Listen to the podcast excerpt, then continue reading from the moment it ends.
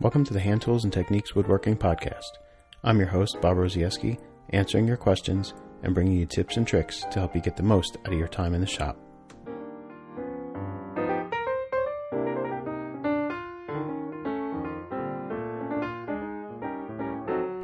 Do you want to know the difference between auger bits for softwoods and hardwoods? Are you not sure what to look for when shopping for old tools? Do you need some motivation to get back out into the shop after a slump? I'll discuss these topics and more today on Hand Tools and Techniques.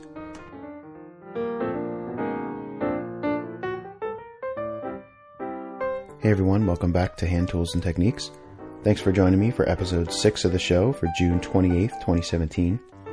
So, you probably noticed that I've been away from the blog and podcast for a while. I've been on a vacation of sorts, though I, I haven't actually gone anywhere, so I don't know if you actually want to call it a vacation. But I've been extremely busy working on our new cabin for the last few weeks.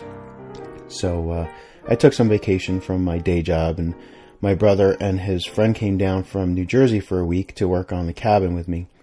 And uh, so I took some time away from the blog and podcast as well while we were hard at work on the cabin the three of us spent the week building the front porch on the house and getting things one step closer to dried in. And happy to say that we were able to complete the porch, and the shingle roof is currently in process of being finished. And once that's done, I can put the last of the windows and doors in, and will be officially dried in. So, as you might expect, I have nothing to share from the shop this week because I haven't been in the shop in over a month now.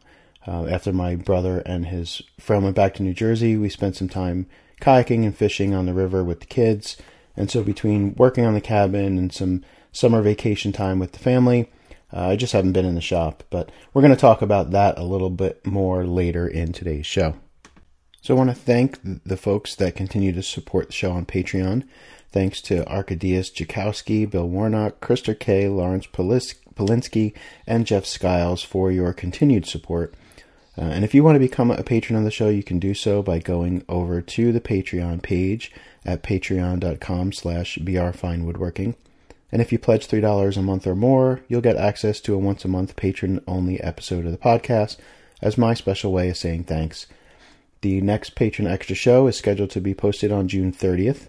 And if you sign up to become a patron at $3 a month or more, you'll get access to that show as well as past and future patron extra shows for as long as you remain a patron.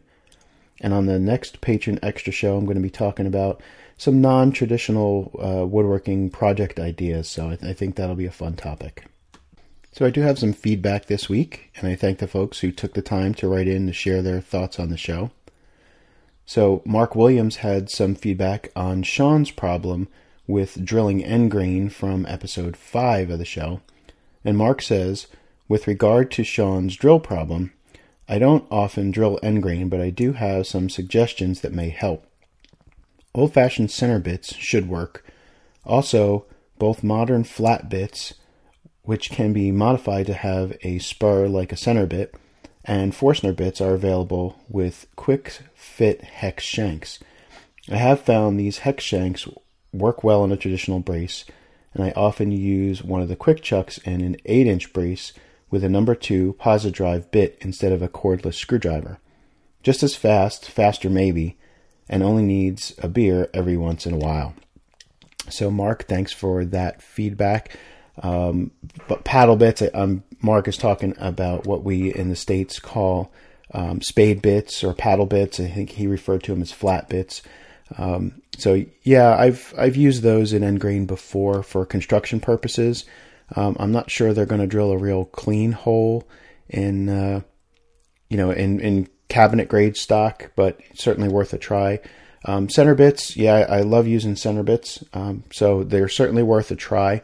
Um, I think you're going to have to take it slow, um, but you know, as Mark says, yeah, they will probably probably work pretty good, and um, and the Forstners, yeah, and it's a that's a uh, a good tip on looking for these bits with the hex shanks because that does help them um, in certain braces.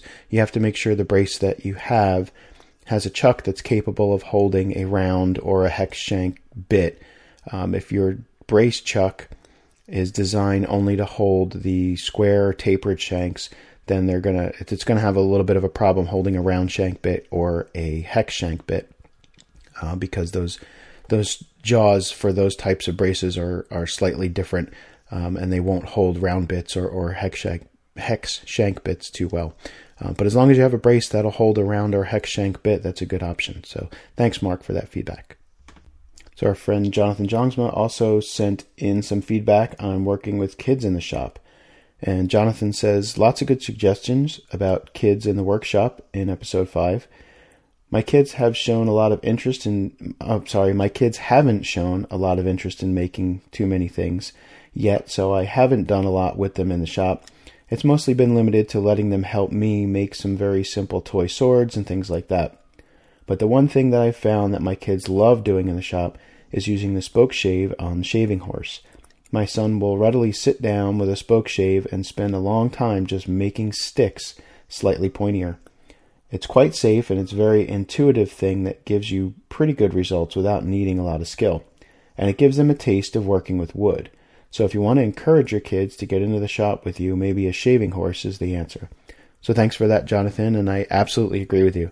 Um, my kids love to come in the shop and play on the shaving horse, even if they're not doing any woodworking. They just love the shaving horse. Um, they'll come in and pretend that it's a motorcycle or a Star Wars speeder or a boat or whatever, and they just love getting on the shaving horse. They love the the way the clamp mechanism works um, and they'll get up on there and, and just like you said, they'll they'll work with a spoke shave or even just a, a rasp or a file, um, or they'll just play on it and use it for something you know imaginative other than woodworking. So um, yeah, the shaving horse is definitely a good idea. Kids tend to love those. So thanks, Jonathan, for the feedback. So that's it for our feedback for this week. Let's get into the mailbox. So our first question comes from an anonymous emailer uh, this person didn't leave their name, so uh, I'm not sure who the question came from, but um, the question was My biggest challenge with sawing to the line is that my joinery back saw has no set, so you have to be dead accurate. So the simple answer to this question is to add more set. Um, in all honesty, I've never understood the fear of adding set to a saw.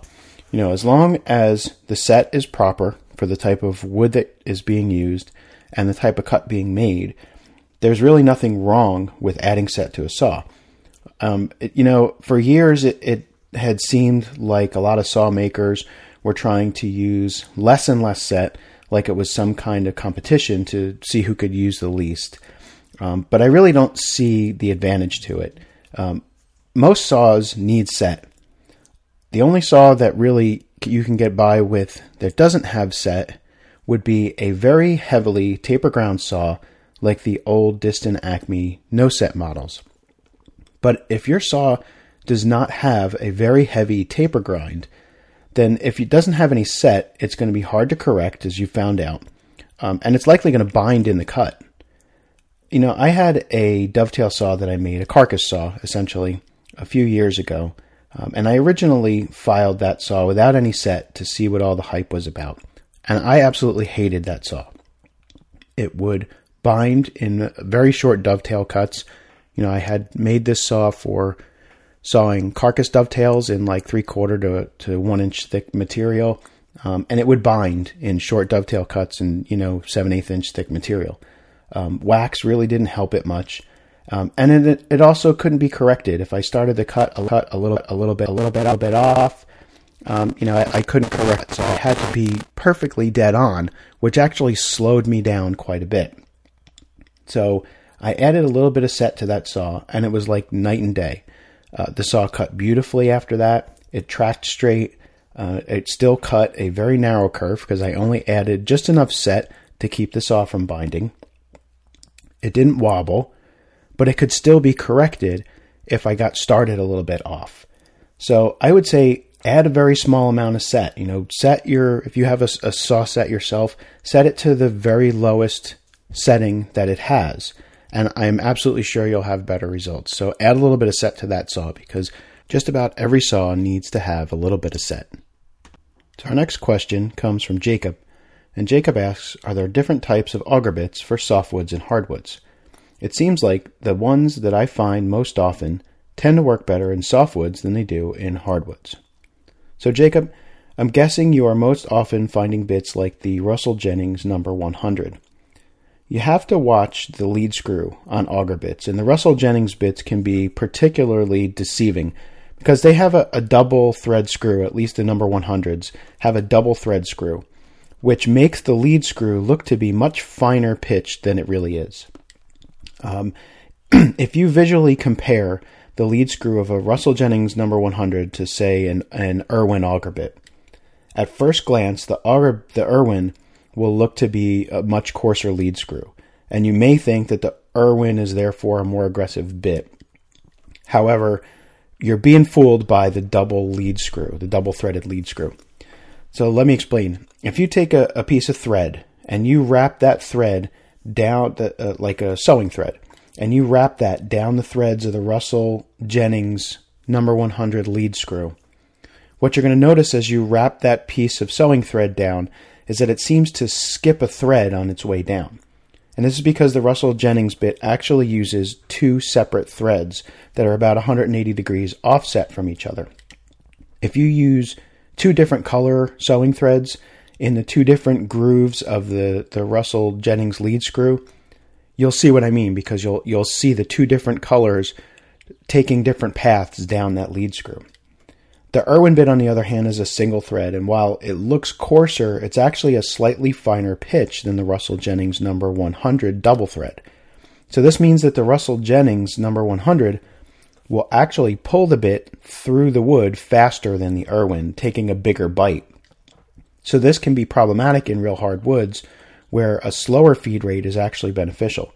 Um, and I found that the Russell Jennings number 100 bits tend to strip out the lead screw hole in hardwoods more easier than Irwin bits because of this. It's trying to take too much wood, and the wood doesn't want to come off that fast, so it just really it pulls the lead screw out of the hole, um, and the the screw can't pull the bit through fast enough in really hard woods.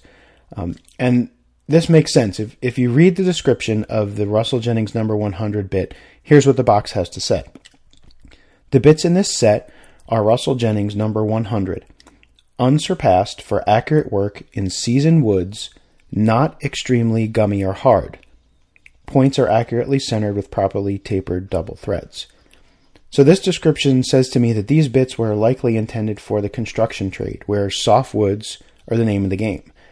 This would also explain why the number 100 is the most commonly found of the Russell Jennings pattern bits. They simply just sold a lot more of them because really you had carpenters working with these bits, not furniture makers working in hardwoods.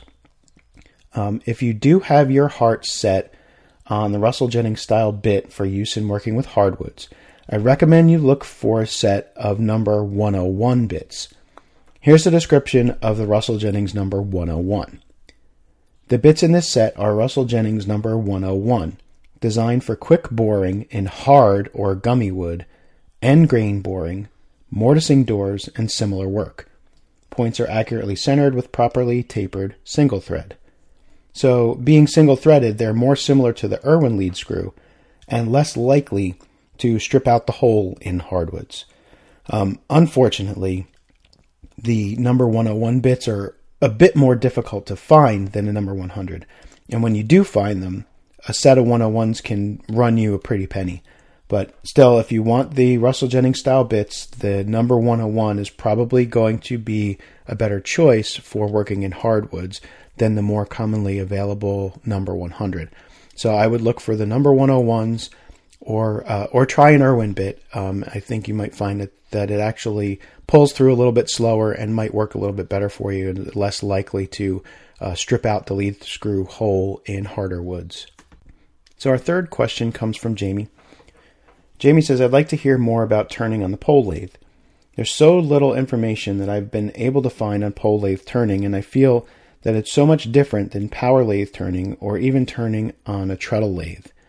Um, so I built a, a, version of Roy Underhill's portable spring pole lathe several years ago, probably going on nine or eight or nine years ago now. Um, and I used that lathe for a while. What I found using that lathe um, is that weight really matters in a treadle in a in a spring pole lathe, and the heavier that lathe is, the better. Um, I actually ended up at eventually donating that lathe to uh, one of the museums that I volunteered at before I left New Jersey, but not before I had the opportunity to use a lathe made by a friend who also volunteered at the, the same two museums. Um, and my friend Warren's lathe was a true replica of a of the Roubo spring pole lathe, made entirely of oak 4x4s. And this lathe was one heavy beast. Let me tell you, it, it was smaller, it had a smaller footprint than my Roy Underhill lathe and couldn't turn quite as wide between centers as the one that I had built. But boy, was this thing heavy and stable. Um, and the way Warren set his up was with a true, you know, 14 foot sapling that he used for the spring pole, and he mounted that in the rafters. Um, and it was like a night and day difference using his lathe compared to using the portable Roy Underhill style lathe um, that I had built. Now, you know, I'm not knocking the portable lathe because it's good for what it is. It's it's a good portable lathe. But if you want to set up a lathe that is is not going to need to be broken down and moved, you know, and, and taken with you to different spots, I would really suggest against building that lathe.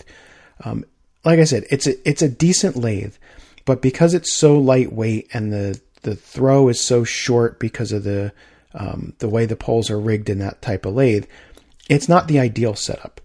Um, if you can look at look at Roubo's lathe, look at Peter Follansbee's lathe, um, you know these are really heavy oak lathes that are meant to take a lot of stress and really hold steady and minimize vibration. Um, and that's really what you're looking for in these lathes because you can put a lot of torque on your work and, and a lot of power into a spring pole lathe. And with that power, you need the mass in order to dampen the vibration and keep that lathe from walking across the floor. I had a lot of problems with my Roy Underhill lathe walking across the floor, so I had to put it up against a wall in order to keep it from moving as I was using it. A heavy lathe just won't have that problem. It'll stay put. So I would recommend building yourself a real heavy lathe if you can, if you want to use a spring pole lathe, um, with a good heavy pole, a heavy stiff pole. And I think you're going to um, find that it it, uh, it does certainly work much better than the portable style lathes. Um, you know, if you're going to need to move the lathe, then then fine. You know, the the portable lathe will do, but um, the heavy lathe with a good stiff pole is going to be um, a lot it gives you a lot more feedback, um, and I think that's going to work a lot better for you. Um, in terms of using the tools, really the main thing that I found using the spring pole lathe versus a treadle lathe with a flywheel or a power lathe is that your tools need to be much sharper. So you're not just going to grind the edge like you might do on a power lathe. You really need to hone those tools with a stone. Um, and in order to do that, you need tools that can be easily honed. Now you can hone high speed steel if you have stones that are capable of cutting it. Um, but I find using old carbon steel turning tools to work much better with pole lathes. So uh, I would say, you know, see if you can get yourself some some good old carbon steel turning tools. Um, you can even buy new ones from Tools for Working Wood, made by Ashley Isles, and uh, they are actually fantastic turning tools. So I would say go ahead and get those, or see if you can find some old carbon steel tools that can be honed up really sharp. Um, and that is going to help you quite a bit learning to turn on a pole lathe. So once your tools are sharp, just take it slow and look for a shaving, not a scraping action. You actually want to cut the wood. Um, and as long as you're not scraping, you ride your bevel and take your time, um, and you'll you know you'll pick it up pretty quick. Um, I was able to uh, to do so pretty quickly.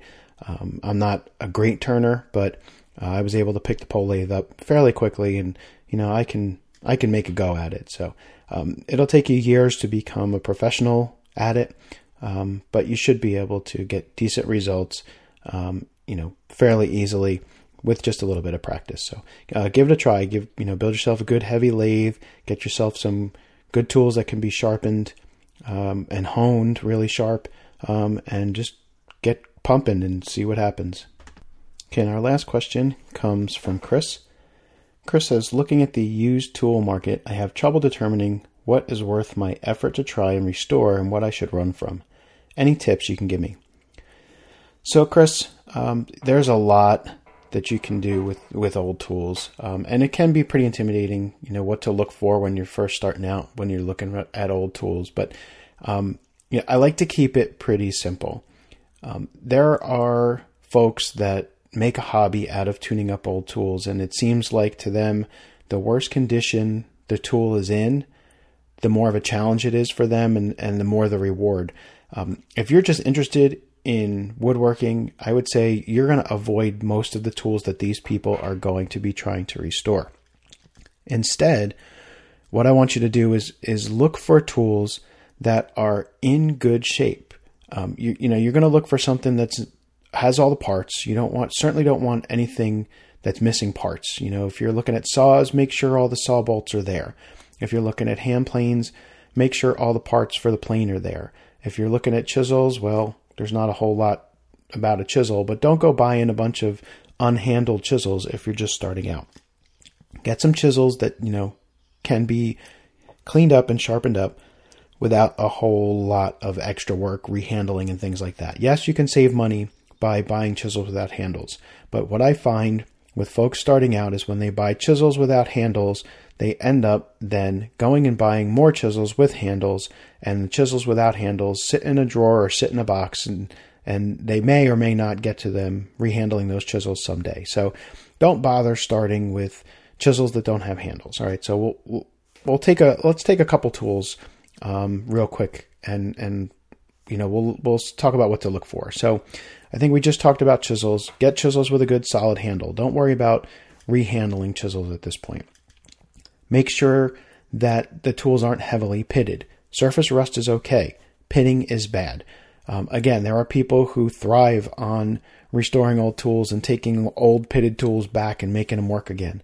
Um, you know, if you're just interested in woodworking, you don't want to spend a ton of time on tools. So get something that's in pretty decent shape. You may have to spend, you know, ten dollars instead of five dollars for that chisel, but um, as you know, if it's not pitted, you're going to spend a lot less time honing and getting that tool ready to, for for use. So good solid handle, no deep pitting, um, and you should be good to go with chisels. Hand saws, again, you want a blade that doesn't have a lot of pitting or any pitting if you can help it. Um, if it's not sharp, that's fine. You can send it out to be sharpened. If it's got surface rust, again, no big deal. You can send it, you can uh, clean it up before you send it out to be sharpened. Uh, make sure all the saw nuts are there. Make sure the handle is good and solid and doesn't have any cracks. You know, if it looks like a saw that somebody respected and put away and maybe just needs uh, a little bit of sharpening, that's the type of saw you're looking for. If it's got broken handle, if it's missing saw nuts, if the blade is bent, um, if there's pitting in the blade or the blade is so heavily rusted you can't you can't even see metal, um, that's something you want to walk away from if you're just getting started. It's just not something that that you're going to want to put the time and effort into if you're looking to get started woodworking. Um, that's something you know to leave to the the people who enjoy the tool restoration piece of it.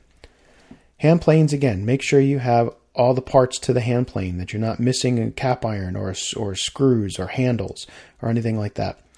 Make sure the blade isn't heavily pitted. You want to make sure you can get that blade sharp. And if there's pitting on the backside of that blade, close to the edge, you're not going to be able to get that blade sharp. So I would recommend you look for a blade that doesn't have any pitting at all. If it has a little bit of surface rust, that's fine. Make sure there's no pitting.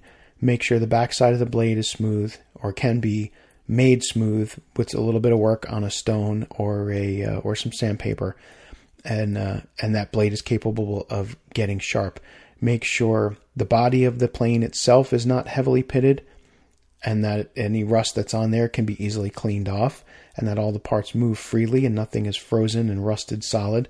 Uh, and you should be in pretty good shape. Most old planes can be cleaned up fairly easily, and with a sharp blade, they will work just fine. So you know, like I said, try and avoid the worst of the uh, the worst looking specimens and look for something that you know looks like it's in good shape. You might spend a little more up front, but you're going to do have to do less work on that tool to get it back to working order, and that means you're going to get to woodworking a little bit faster. So that's all for the mailbox for this week. As always, if you have feedback, questions, or topic suggestions for the show, you can leave a voicemail at 276 601 3123.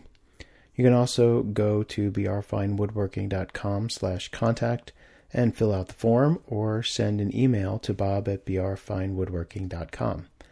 After the break, I'll be right back with today's main topic. Hey everyone, it's Bob. I want to talk to you about a way that you can support the show without any additional cost to you. I know a lot of you already shop online for your woodworking tools and other needs. Well, did you know that you can actually send a little love my way just by shopping online like you would normally do? The next time that you need to buy a woodworking tool, book, DVD, or just about anything else online, head on over to my website at brfinewoodworking.com first. In the footer of the website, or on the right side of the blog, you'll see several affiliate links for Highland Woodworking, Shop Woodworking, and Amazon.com. Just click on one of those links and you'll be taken from my website to the merchant that you want to shop with. Then just shop as you normally would. Highland Woodworking, Shop Woodworking, and Amazon will know that you were sent to them through my website and in return, they'll send me a small percentage of your total purchase as a commission. It costs you nothing more than you were already planning to spend, but just by going through the links on my blog, you send a little love my way to help keep the show going. So don't forget, go to brfinewoodworking.com and click the affiliate links in the website footer or the right side of the blog the next time you shop online. Thanks for your support, everyone. I really appreciate it. So today's main topic is staying motivated or getting remotivated to get back into the shop after a break or a slump. The premise for this question was somewhat self serving. Uh, first, I wanted to solicit your input and your participation. You know, I, I wanted to hear your voices on the show and ju- not just my own. But I've also, I also haven't been very motivated myself to get back out into the shop after finishing up my last project. Uh, mostly it's been because I've just been so busy with working on the cabin and with my girls being out of school for the summer. But uh, even in the evenings when I'm not busy with either either of those things, I just haven't really had the motivation to get out there. Now, I know many of you likely experience the same thing from time to time. So I wanted to you to share your ideas for getting or staying motivated to get out into the shop. So in the last episode, I asked you all to Send me your voice memos or voicemails with your tips on getting motivated to get back out into the shop. And I did get a few, and I'm, I'm going to share those tips with you today, as well as one or two of my own. So to start things off, our friend Jonathan Jongsma sent in a voice memo, and here's what Jonathan had to say. About your question about motivation, uh, I have the same thing. Um, often after a longer project, I will lack motivation to start a new one for a little while.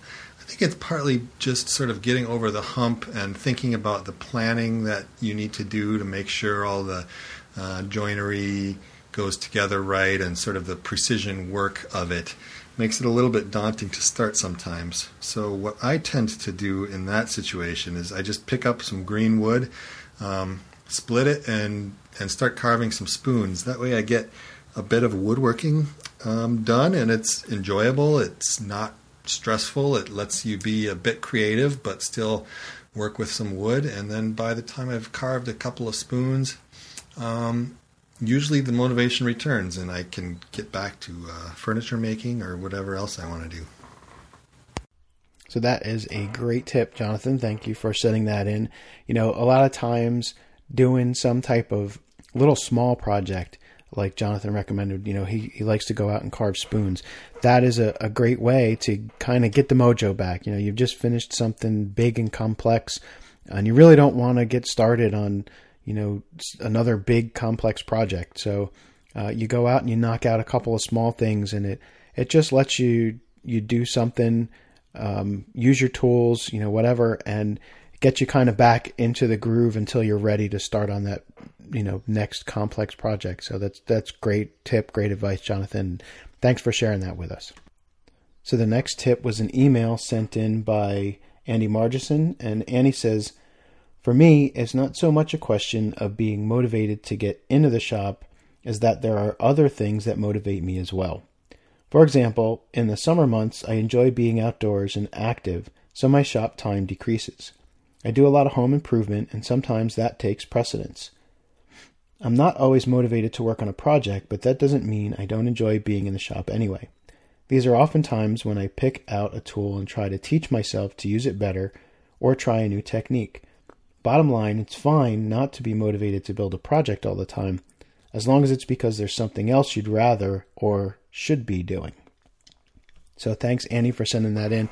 And I, I couldn't agree more. You know, there are times when uh, I'll finish up a project and then there's just something else that I want to be doing, you know, whether it's spending a, a few weekends getting out on the river doing some fishing, um, or if it's hunting season, I might be hunting or working in the garden, uh, working on the yard. Although I'm not a big fan of of landscaping and yard work and mowing and, and that kind of thing, but um, you know, doing the, the garden work, helping my wife with the garden is something that I enjoy, or um, might be doing, you know, fixing some fencing around the property, or you know, something like that. So yeah, there there's always other things that might be I might be motivated to do or that I might need to do, and that might keep me out of the shop. So, uh, you know, good tip, and uh, thanks for sending that in. So, next up, we have a voicemail from Scott. Hey, Bob, it's Scott, and I'm just reading your email here regarding getting motivated to get back into the shop. And I know that what you're going through, I've certainly been in that situation many times where you just feel unmotivated to do anything.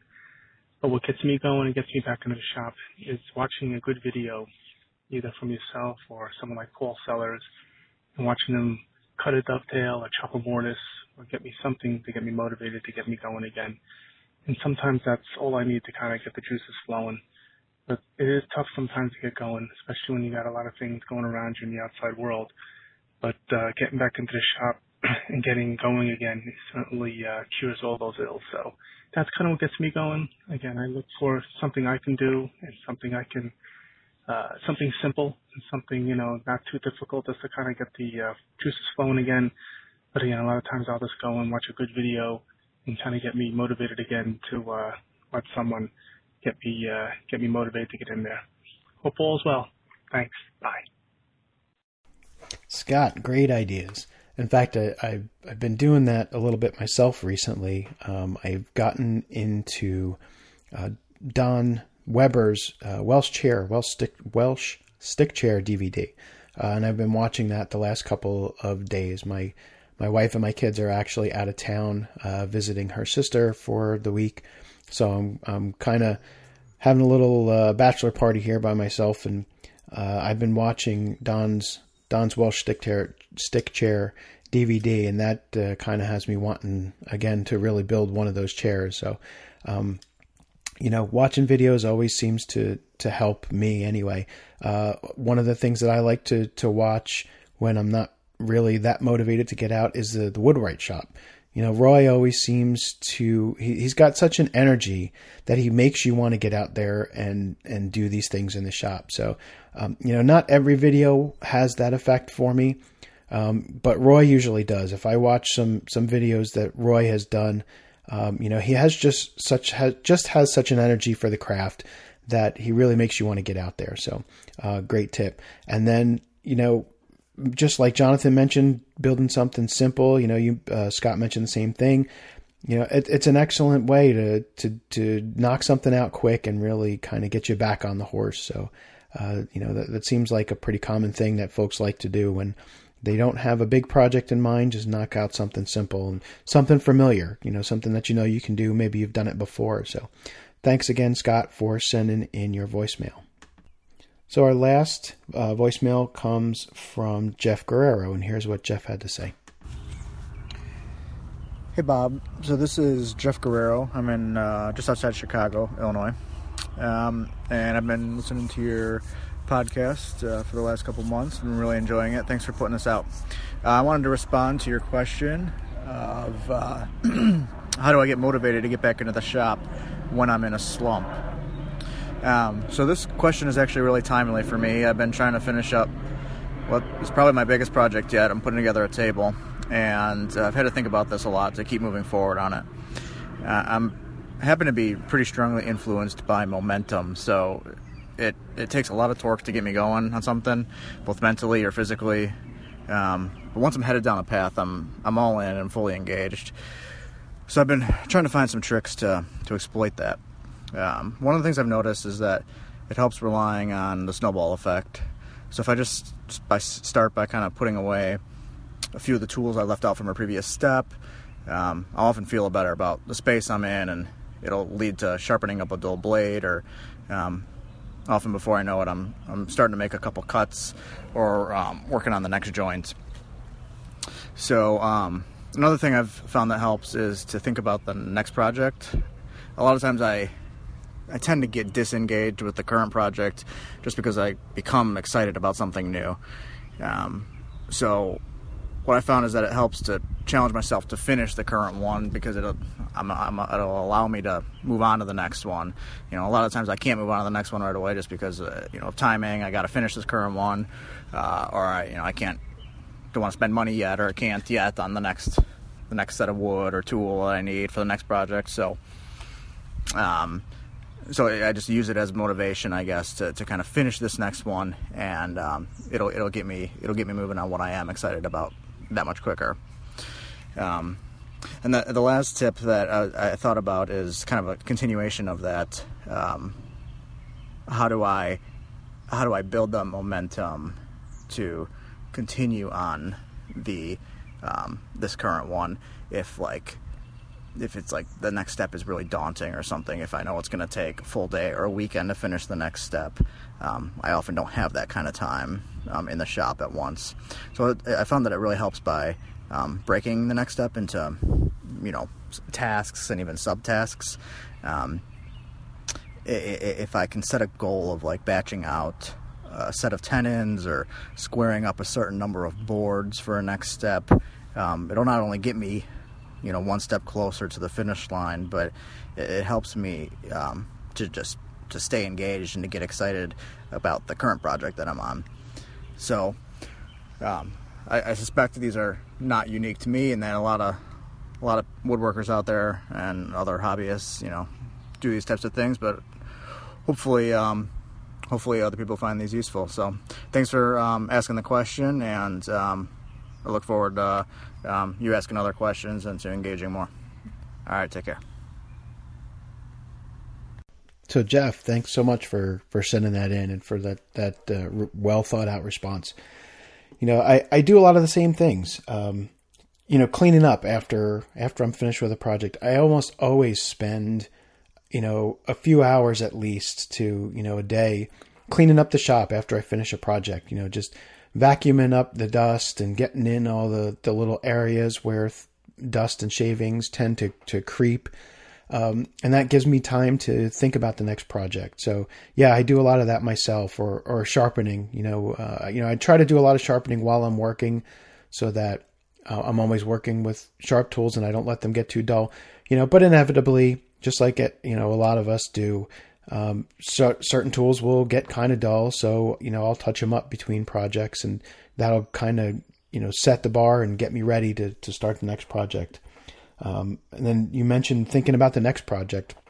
I think that it you know that is something that I, I tend to do from time to time, um, but I, I haven't used it. I don't know that I've used it as motivation to get me through the the current project before, but I think that's a good idea. You know, usually what I what ends up happening with me is I'll get excited about the next project and I'll try to, you know, I'll get started on that right away, or there's something, you know, I see a piece of wood that would be perfect, and I'll start planing it, or get started on the next project, and then the current one kind of gets pushed off and put on hold. But, um, you know, I like your idea of trying to use it as motivation to complete the current project. That way, you can move on to the next project, and you keep that momentum going. So, yeah, that that's a that's a good suggestion. Um, and then breaking down things into smaller tasks, you know, that that's a great idea as well. Um, and it's actually one of the things that I mentioned in my intro to hand tools classes. Um, I use it as a method for buying tools because a lot of people tend to, you know, beginners tend to go out and want to buy all their tools before they start a project. And, um, you know, I, I, use that whole task based um, project to to try and show people that you can buy tools a little at a time, just based on the tasks instead of looking at the project as a whole. Look at the individual tasks and break down your projects that way. But I like your suggestion of uh, using the smaller tasks you know, as motivation to kind of get you out there because, well, you know, you've got so much left to do, but if I could just go out there today and, you know, cut the dovetails for one drawer or, or plane up, you know, a couple of boards, you know, that would be a, a good accomplishment. And, uh, and yeah, that's good, good motivation because you can actually accomplish something. I'm actually, I've actually, I've actually been using that with the cabin that I'm building right now. Um, you know, I've got a list of these different things that all need to get done and it, when you look at the list as a whole or when you look at the house as a whole, there's just months and months and months of work and so much that has to get done before we're able to get our CO and be able to move into the new house. But when I look at the list and I can say, well, I'll just do these one or two tasks today. And as I keep going down that list and checking off a task and checking off another task, you know, every one of those tasks that I can check off is getting us one step closer to moving in. So it's motivation to keep you know, walking up the hill to the the building site and and working on the I'm working on another project. So so thanks Jeff for sending in your voicemail and uh, and all those suggestions. They're really great ideas. So I will. Uh, you know, everyone's ideas were, were certainly real helpful to me. So thank you, all of you, for for sending in your voicemails and your emails, uh, and I'm sure that they've been helpful to other folks listening as well. Uh, and I do have a, a, tip or two of my own that I will close with as well. Um, I did, you know, mention watching a video before, watching DVDs or videos of interest. Sometimes what I might even do is watch videos on things that on on ways to build things that I wouldn't necessarily do. For example, um, I might look at a, uh, an old New Yankee Workshop video or a video by someone on YouTube that is really machine heavy or or CNC heavy or something like that. And then take the challenge to kind of say, okay, how can I build that same thing with the tools that I have? Um, and that sometimes motivates me to try something. You know, if it's just an interesting project, but they're not building it with hand tools, I'm not, you know, necessarily looking for someone to show me how to build something with hand tools. I, you know, I can usually figure that out on my own but it's the project itself or the or the item. You know, it might just be a small thing. And then I'll challenge myself or think sit down and think about, okay, how can I build that or something like that with the tools that I have? Um, and that kind of gives me a little motivation to, to get out there and try something and mess around, even if it's you know just something little and, and not a and, you know a big complex project.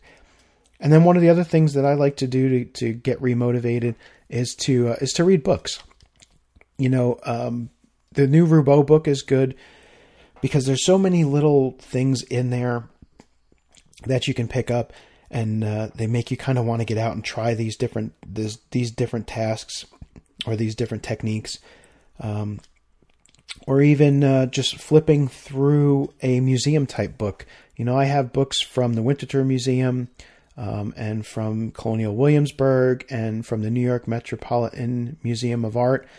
Um, their furniture collections from all these different museums, and I looked through a lot of those. And yeah, a lot of that is is period furniture, um, and maybe that's what I want to build, or maybe it's not.